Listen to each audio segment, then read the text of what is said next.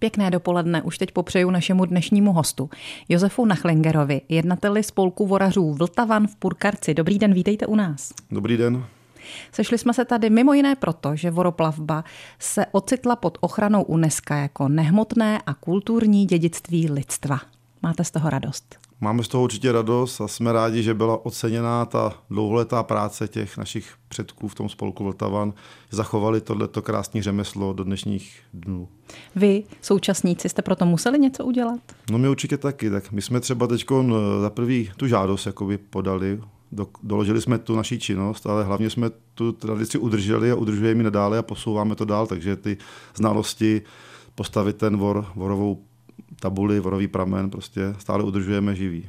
A nejste v tom jenom vy, je to asi 30 států, které se vlastně združují ano. a to vorařství je spojuje. Přesně tak. Když to řeknu úplně od začátku, tak u nás jsou takový spolky čtyři. Mm-hmm. Bylo jich teda původně víc daleko, ale do dnešních dnů se chovaly čtyři spolky. Je to spolek v Praze Ltavan, v Davli, Štěchovicích a my v Prukarci. Jsme tady na jihu Čech poslední zůstali. A všichni jste mimochodem jenom na Vltavě? Všichni jsme na Vltavě, bohužel. I když ta voroplavba byla na jiných řekách, a zůstali jsme ty spolky na Vltavě, říkáme si Vltavan, podle toho, takže Vltavan Prukarec třeba jsme my, Vltavan Štěchovice.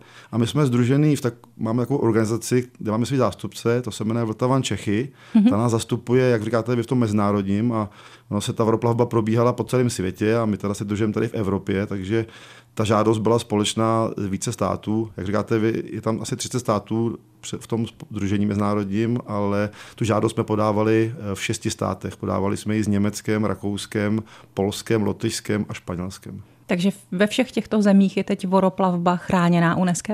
Ta voroplavba je chráněná UNESCO po celém světě, ale my jsme byli ty, kdo Vy jste jsme jim se, to vybojovali. My jsme v podstatě, ano, my jsme ten materiál, co my tady děláme ty roky, my jsme o tom pracovali od roku 15. My jsme v podstatě tady v roce 16 nechali zapsat uh, tu tradici tý, toho plavení dřeva, ty voroplavby na seznam lidově statků jako české české kultury. Pak jsme to sami ty spolky udělali v těch středních Čechách. Pak jsme to společně zapsali v roce 18 na republikový seznam.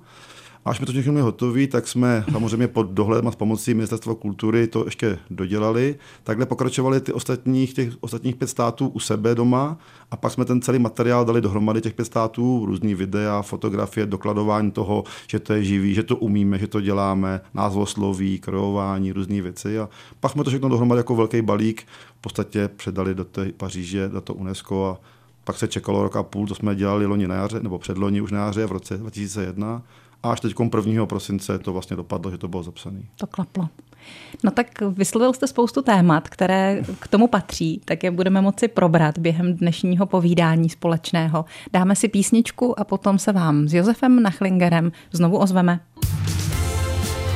Český rozhlas, České Budějovice, rádio vašeho kraje.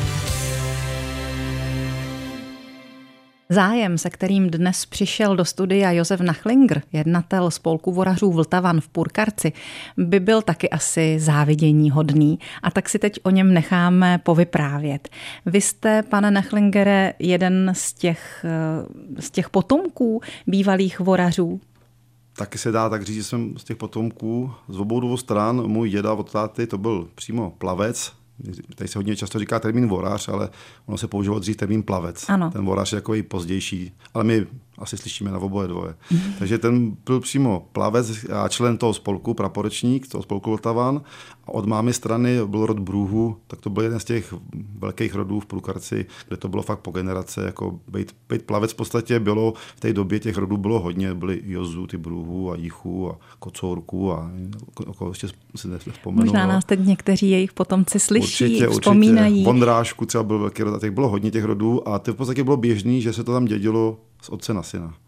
Je vás tam hodně? Jsou třeba členové vašeho spolku opravdu všichni ti potomci? Všichni ne, ale drtivá většina ano. A je to asi k tomu tak nějak spěje to dobře, prostě, protože i ty mladí kluci v podstatě jsou všichni jakoby zase naše děti nebo jako no, ob generace, aspoň jejich dědové a pak tomu mají asi vztah a dělají to, jako děláme my, jakoby srdcem prostě, že to člověk dělá asi s úctou těm předkům a taková nějaká povinnost, a to není úplně tak hezký slovo, ale prostě jako, že cítíme takovou, že bychom jako měli my to zkus potlačit dál tu káru, dáme tomu, dejme tomu, ty vědomosti udržet, předat další generaci a tak to posouvat dál. Z úcty k těm dědům a pradědům byste to tak. nechtěli nechat zapomenout. Určitě i taková hrdost, protože to byl takový docela nebezpečný jedinečný řemeslo, ta vodoplavba, tak děláme to určitě rádi a s láskou. Jsme dobrá parta, není to jako nějaká povinnost, ale jsme dobrá parta, co to děláme, takový to, řeknu, tvrdý jádro, ten nejen ten výbor, ale ty, ty okolo, co to dělá, ty aktivnější lidi v tom spolku a rádi setkáváme se vlastně i mimo tu vodoplavbu, takže pak nás to nějak baví. No. Uh-huh.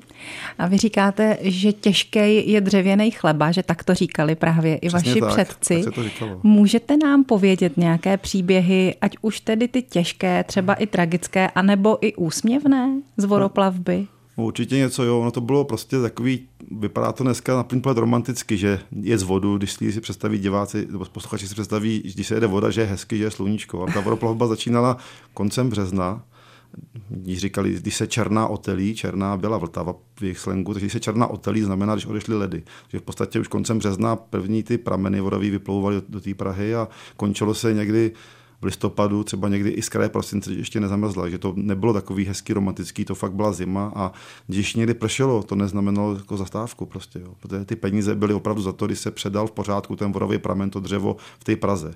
Za to byly ty peníze, takže v podstatě ty, ty příběhy byly takový, že, že ty chlapy byly, ono to bylo náročné, byly udřený, ale byly taková veselá chasa, rádi si zaspívali po cestě, byli rádi veselí, Jo, takže oni sami říkali, že nejhorší plavba byla, když nebylo na tabák a na rum. Jako, to no to jsem se právě chtěla zeptat, co s tou veselostí všechno jo, asi souviselo. Bylo to tak prostě, že třeba rádi si dali pivo, ale zase nemůžeme to brát tak, že byly nějaký opilí na těch vodech, to se prostě jako zase nedalo. Jo. Ale bylo běžný, že ty hospody plavecký, ty byly roztroušený podél řeky v takových těch klidnějších místech, kde se ten pramen nechal, jako kde, pra, kde plaval opravdu pomalu, v žádných proudech. A prostě se na toho hospodského zavolalo vyvez, On to slyšel, jak se to rozlihalo, sed na loďku, vyvez to pivo, oni si ho přijeli do těch svých hrnků, co tam měli těch žbánků prostě a on jako za jízdy v podstatě jim je obsloužil nějakým jídlem a oni pluli dál v podstatě. Nestavilo se vlastně kvůli ničemu, stavilo se jenom kvůli tomu, aby se projelo propustí jezovou a na noc v tom stanu, jako kde se muselo nocovat. Jak se vlastně z té Šumavy do Prahy jelo dlouho? Té Šumavy, já když to řeknu takhle, my jsme jako tady průkarec, mezi teda průkarec, kdo neví, je mezi Hlubokou a Týnem, takže od nás průkarce to trvalo zhruba tak tři dny, se tak říká. Ono to záleželo, jaká byla voda a jak se třeba nějaká nehoda nebo taková. Takový ideální stav byl tři dny. A to samý zhruba dva, tři dny trvalo z toho vyššího brodu. Oni ty plavci naši teda nejčastěji plavali to dřevo opravdu tady okolo ty hluboký, tam bylo, oni plavali pro knížete Schwanzenberka, tam bylo, tam bylo to dřeva hodně, ale taky nebylo výjimkou, že si opravdu šli nahoru, nebo jeli potom už později tím vlakem pro ten, pro ten vorový pramen si ho postavit v tom vyšším brodě, kam se vlastně splouvalo dřevo menšíma, takýma ušíma vorama do Loučovic, pak se muselo teda přes čertovou stěnu vždycky přetahat povozama, nikdy nebyla splavněná čertová stěna. Až v tom vyšším brodě se postavil opravdu vorový pramen rozměru, který byl potom až po celou tu, tu plavbu. Takže oni si opravdu jako uh, pro ten vorový pramen dojeli a třeba taková ta příhoda, jak jste chtěla vědět, tak se taky stalo, že, že prostě ty naši plavci byli, ty naši předci byli v tom vyšším brodě, chtěli samozřejmě dojet eh, do průkarce tu zastávku udělat si, protože ty tři dny byly na té cestě chtěli se přespat samozřejmě doma, vzít si nějaký proviant a tak dále, pozdravit ženu a pokračovat, ale byla špatná voda, malá voda a zůstali vyset v Budějcích, na kraji Budějc, už byla tma. No a v noci byla blesková povodeň, velká bouřka.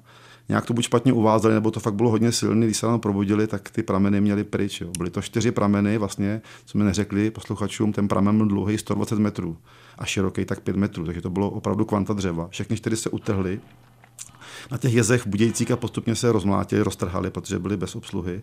Měli kusy uvízli, něco plavalo, no a že bylo velké zděšení potom v Průkarci, když tam plaval ta vorová tabule, ten předák, ten měl vždycky označení na takým plátně, kdo je majitel toho dřeva a kdo je ten šéf toho voru, kdo ten vor jakoby řídí. Mm-hmm. A tam byl ten chlap z toho průkarce a ten vor byl prostě prázdný. prázdný. Byl to 20. leta minulého století, takže byl velký strach, že se jim něco stalo. Nic se jim nestalo, ale Bohužel to bylo spoždění, ty, ty prameny to dřevo pochytali až někde na Kořensku pod Týnem. A, a tak aspoň, že o něj nepřišli. No, půlka jim chyběla toho jednoho, to mezi tím už ty lidi uklidili okolo vody. Jasně, ono se to hodí. Oni to pak asi museli tedy nahradit. To nevím, to prý bývalo pojištěn taky. Jo. Potom ty, to byly už 20. leta, to už bylo mm-hmm. přece jenom trošku jako dál, tak to bylo asi pojištěný. To, to nějak ten majitel toho dřeva to měl ošetřený. No jak říkáte, zajímavý a těžký je život plavce, tak se k němu za chvíli vrátíme s naším dnešním hostem Josefem Nachlingerem. Také v 10 hodin a 25 minut posloucháte Český rozhlas České Budějovice. Náš dnešní dopolední host Josef Nachlinger z Vltavanu v Purkarci ze spolku vorařů už tady vyslovil nejrůznější pojmy, jako třeba prameny, plavci, tedy názvosloví voroplavby, které se spolu s ostatními atributy dostalo pod ochranu eh, organizace UNESCO. Povězte nám, co ty jednotlivé výrazy znamenají a jaké další tam třeba k tomu patří, k tomu vašemu krásnému řemeslu, které udržujete v Čechách. Tak abych to trochu vysvětlil posluchačům, kteří třeba neví, o co se jedná. Jako pojem vor asi každý zná většinou. Je to prostě několik let k sobě, nějak, nějakým způsobem svázaný a to vlastně tvoří takovou tabuli, dá se říci. Jo. Ty, ty klády se vázaly do různých šířek podle řek, ale u nás tady v Průkarci ta šířka byla 5, 5,5 metru, dejme tomu. Bylo to takový věřivitý tvar tím slabýma koncema dopředu. A tomu mm-hmm. se mhm. říká vorová tabule, nebo jenom tabule.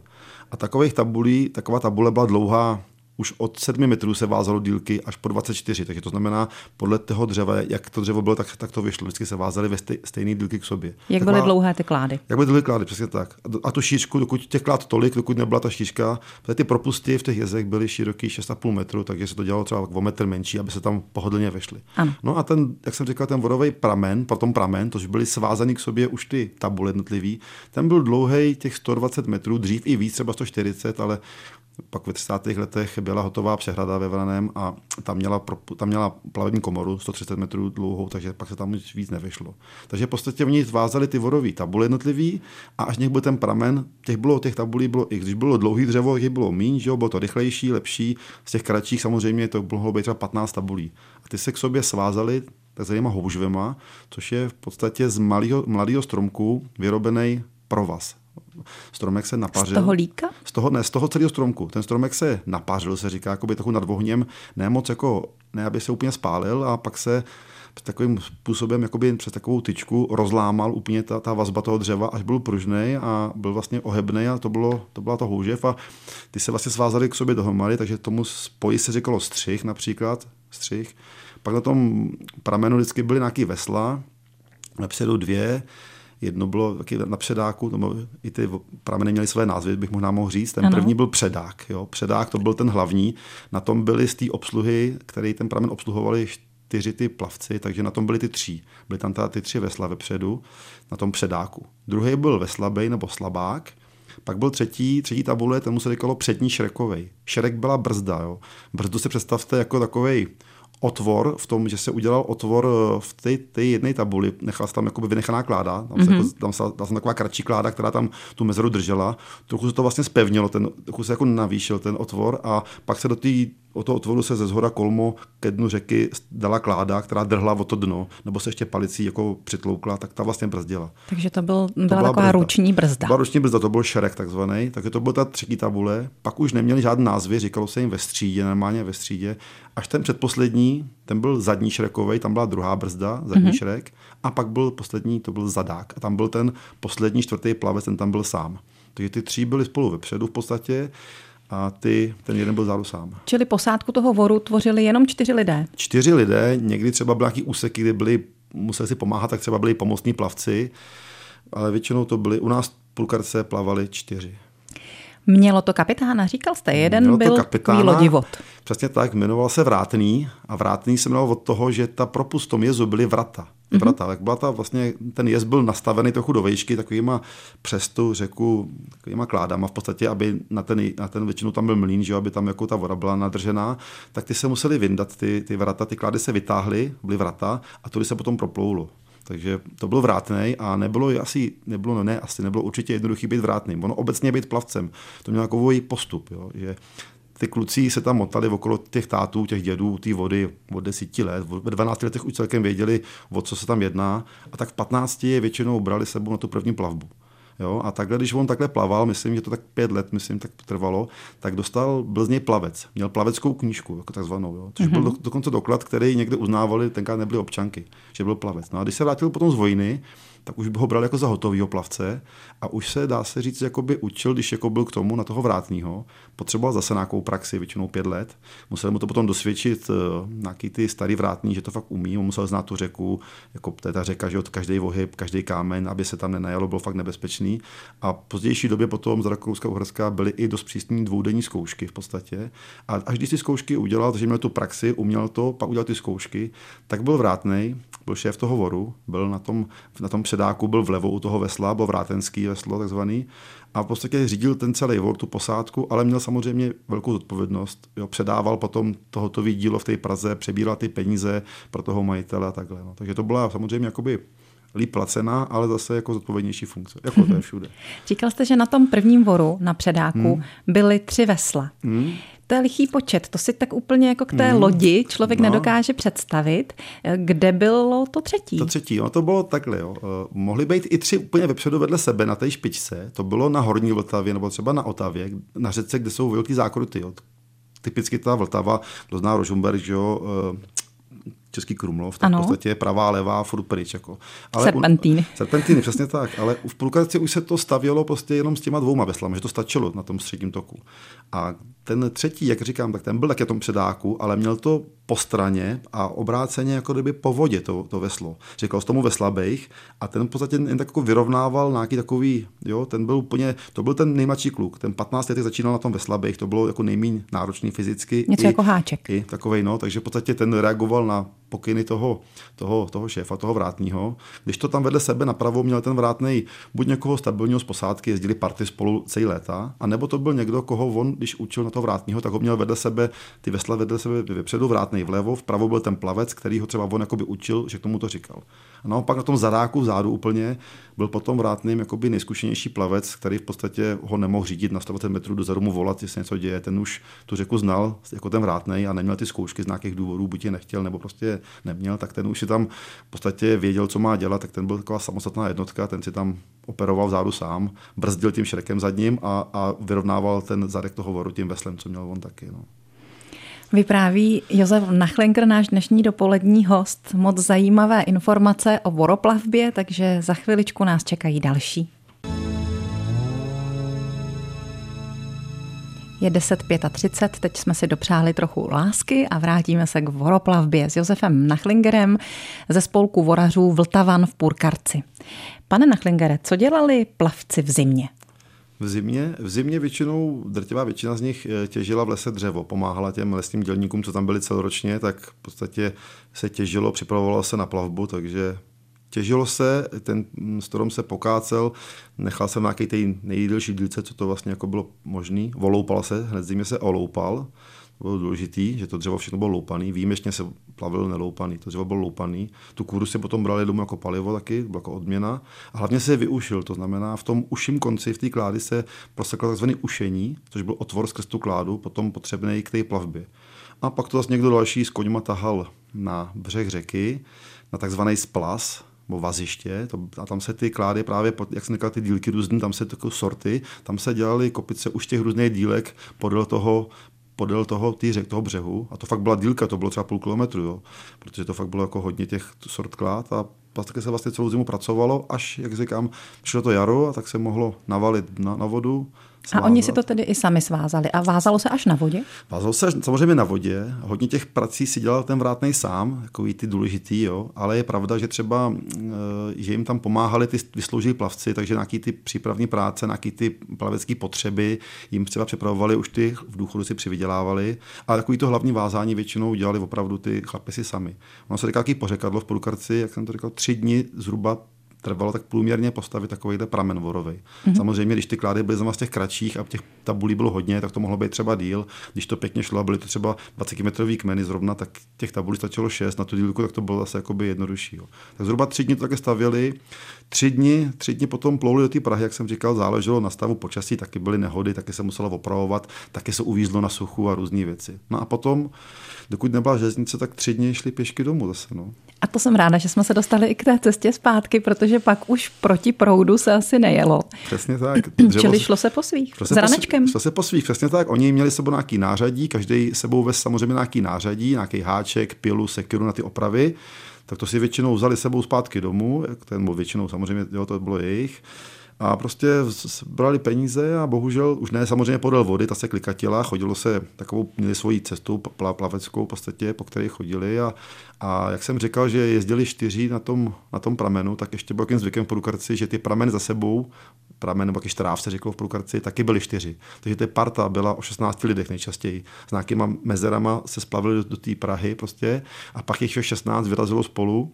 Bylo to hlavně z důvodu bezpečnosti, protože oni tam převzali dost peněz a stávalo se, že se taky na ně někdo počíhal, tak oni se takhle bránili a šli, šli v podstatě ve dne v noci, jenom na chvilku přestávku a No, se taky tenkrát, jaký byly, jaká byla obuv, jo, když se vezmete. Některý fakt chodili třeba domů v těch dřevákách nebo nějakých holinkách, jo, je to nebo Hana sranda z té Prahy se vrátí Je to kus cesty přece jenom Je to kus cesty, proto oni vítali potom, když na konci toho toho 19. století se postavila železnice nejdřív do Veselí a potom na Hlubokou, to oni využívali Oni tam nevěděli, že ta železnice samozřejmě sebere ten chleba nakonec, jako jo, že to nakonec ty přehrady samozřejmě to, tomu ukončili, ale i ta železnice a pak ta doprava v podstatě, jo, takže oni nejdřív to vítali a dělali to vlastně tak, že eh, jich bylo, jich bylo 16, tak si zamluvili kupíčko tam svoje, průvodčí mu do nějaký spropitný malý, nechali je vyspat a oni ten osobák jel fakt až do rána, na tu hlubokou třeba, a pak už to měli kousek hluboký, 10 km, to byla sranda, no tak ráno přišli, oni chvátali, aby stihli vždycky ten poslední vlak z toho Smíchova, noční, do rána jeli do Prukarce, když to samozřejmě dobře šlo, no a ráno byli doma, něco přinesli z té Prahy, když to šlo, pozdravili manželku a vlastně byli vyspalí, takže hned ráno šli a stavil se další pramen, protože byly peníze, že jo. Vidíte, já jsem si vždycky říkala, proč pak jede ten noční vlak ze Smíchova tak strašlivě dlouho na jo, ten jich Čech a ona je to vzpomínka na plavce. Aby se vyspali. Dnešním dopoledním hostem Českého rozhlasu České Budějovice je Josef Nachlinger.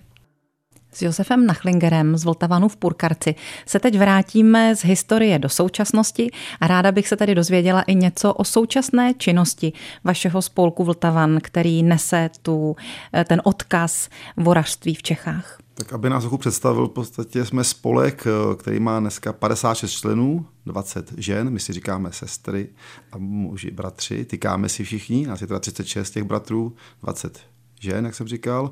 Od nějakého 15 let nejmladší člen, nejstaršímu, myslím, 87. Jsme jako, jako hodně rozprostřený v těch generacích a v podstatě po, už po skončení té vodoplavby, dá se říci, hned v těch 60. letech si ty naši předci uvědomili, že končí něco, něco výjimečného a už začali pracovat na tom, aby se to udrželo. Aha. Takže muzeum vytvořili v Průkarci, který knihu, kterou jsem vám přines, to je Vorazská kronika Františka Vondráška, významného člena našeho spolku, který to muzeum, který to vlastně nějak první pochopil, že něco zaniká v důležitýho, sepsal to tak nějak prostě svými slovy. To muzeum se přičinil a hodně vyráběl taký makety vodových tabulí, ty jsou různě v muzeu v Praze. Jednu malinkatou jste nám taky přinesl. Jednu malinkatou, k tomu se dostaneme, to je pro děti. A, mm-hmm. Takže my takhle jako členové spolku v podstatě pracujeme na tom, aby jsme udrželi tu tradici. Jo. Už když, když ten spolek vzniknul, tak byl na vzájemnou pomoc těm. Jo. To nebylo jako na tu tradici, to bylo, aby si pomohli, aby v podstatě v těch těžkostech, při těch úrazech, to bylo nebezpečné povolání, že jo, různý bouračky, havárky, úrazy, smrt. Tak oni se vlastně skládali jaký pokladny a těm postiženým, těm rodinám potom vypláceli peníze. To byl první princip toho spolku. Aha. K tomu samozřejmě nějaká kultura hned přiběhla, mají, máme kroje, prapor slavností, máme slavnosti, jo, ples, jakýhle věci, ale první byla ta pomoc v podstatě v té, při té plavbě. To, když potom ta plavba zanikla, tak se soustředíme opravdu na to udržení tý, toho, té tradice v podstatě, aby jsme tu znalost, aby jsme to know-how vlastně uměli, když to řeknu takhle. Protože ty vody se stavěly tady v Jižních Čechách a ty v té Davli, v té Praze, v těch Čechovicích je od nás přebírali a pluli s nimi třeba dál do Německa nebo tak, nebo se tam jako rozbírali. Takže prostě tu, tu stavbu těch vodů tady dá se říct, zajišťujeme my tady jako v Purkarecky. Takže... To tady jeho Češi umíte nejlíp. Asi jako jsme asi jediný, kdo to tak dělá, bych to tak řekl správně. Aspoň tak víme, jak se to dělá, děláme to. Děláme to, i to vlastně, jak se říká, to, tu činnost se ptala, takže my stavíme skoro každý rok nějakou vorovou tabuli nebo i někdy pramen na vodě, na suchu. V roce 2021 jsme postavili, myslím, pěknou vorovou tabuli ve Vyšším Brodě, tam u řeky, tam je Vyšší Brod byl velký středisko, už tam někdo nedochoval, kdo by to tam byl schopný udělat tam mají takový jakoby památník, takovou vorovou tabuli na břehu řeky. A dneska při těch přehradách, které tady jsou a které jste jmenoval jako jeden hmm. z důvodů, proč ta voroplavba zanikla, dalo by se dojet na pramenu do Prahy? Nedalo by se dojet určitě. Nej, nejsou ani splavněný. Orlík ani slapy nemají borový propustě nebo nemají vůbec pro lodě, takže to, to se, by se nedalo. My jsme třeba loni na slavnost našeho toho spolku Batrického v Davli, který slavili 125 let, tak jsme ze Štěchovic do Davle sjížděli na jedné vorové tabuli jenom, teda dá se říct, jako, ale ono to teklo kousek pod tou přehradou. Je to prostě přehrada za přehradou, už, už, to, už to neteče prostě. Jako. Ale ty tabule stavíme, jo, nebo i ty prameny na té vodě. My jsme si ho postavili v Polukarci třeba obrovský v roce 2002. To bylo pět těch tabulí za sebou, to byl fakt pramen velký. To jsme měli těch slavností, když jsme měli mi 100 let. A říkal jste, že se dostaneme k dětem, dětem takže vyprávíte no. i dětem. Vyprávíme dětem, no. Tak jsme, my děláme už další dobu takový akci, která se jmenuje Den s průkareckými voraři. Je to vždycky v Průkarci u muzea. Bohužel vám nepozvu posluchače na termín, protože tak se nám to kreje, že ten samý víkend, co jsme dělávali v tom květnu, je Sarastý, jak jsem říkal, ty mezinárodní asociace, kde se scházíme všichni, tak tam pojedeme tam a uděláme nějaký náhradní termín, to bude na našich stránkách webových mm-hmm. vltavan pomlčka průkaz.cz, když tak, tam je všechny aktuality. A vlastně to je taková akce pro děti, kde si děti zkusí takovou Máme tam takovou tvořivou dílnu, já jsem přines na ukázku, je to takový malý voreček, který si naší pomocí děti sami jako vyrobí a odnesou. Tak jsme to začali dělat od podzimu i ve školkách, že objíždíme školky v podstatě a trochu dětem vysvětlíme, co to byla voroplavba, jako o co vlastně tam šlo a to je tu vorovou tabulku si sami vyrobí, většinou, takovou, tak jsem byl, zrovna v úterý jsme byli ve školce s kolegama v Radošovicích a tak to bylo fakt jako děti toho mají radost, můžou se to odnést a zároveň trochu poučíme vlastně ten princip, že jo, vlastně o co tam šlo, co ten vor znamenalo, že v podstatě tady na Šumavě bylo nějaký dřevo, v Praze byla nějaká potřeba něco postavit a ta řeka byla přirozená, vlastně dá se říct, jaková cesta, jak to dřevo jednoduše a snadno, dá se říci, dostat do té Prahy tam, kde bylo to dřevo potřeba. Že dřívko plave, už většinou děti vědí. Přesně tak, vždycky začnu tím, že dřevo plave, všichni ví, všichni byli na Šumavě, je tam spoustu stromů prostě, nebo tady, no, a v Praze mm-hmm. taky všichni byli, a to tam samý barák a žádný strom. No, a takže, jsme, takže se k tomu vždycky nějak dostaneme. Ale ne, máme i ty děti, my, my bereme to široce, takže my jsme tento úterý třeba dopoledne školku, odpoledne jsme byli tady u Hvízdala v domově seniorů, prostě, kde děláme takovou besedu pro ty důchodce zase. A kde zase možná máte pamětníky. Tam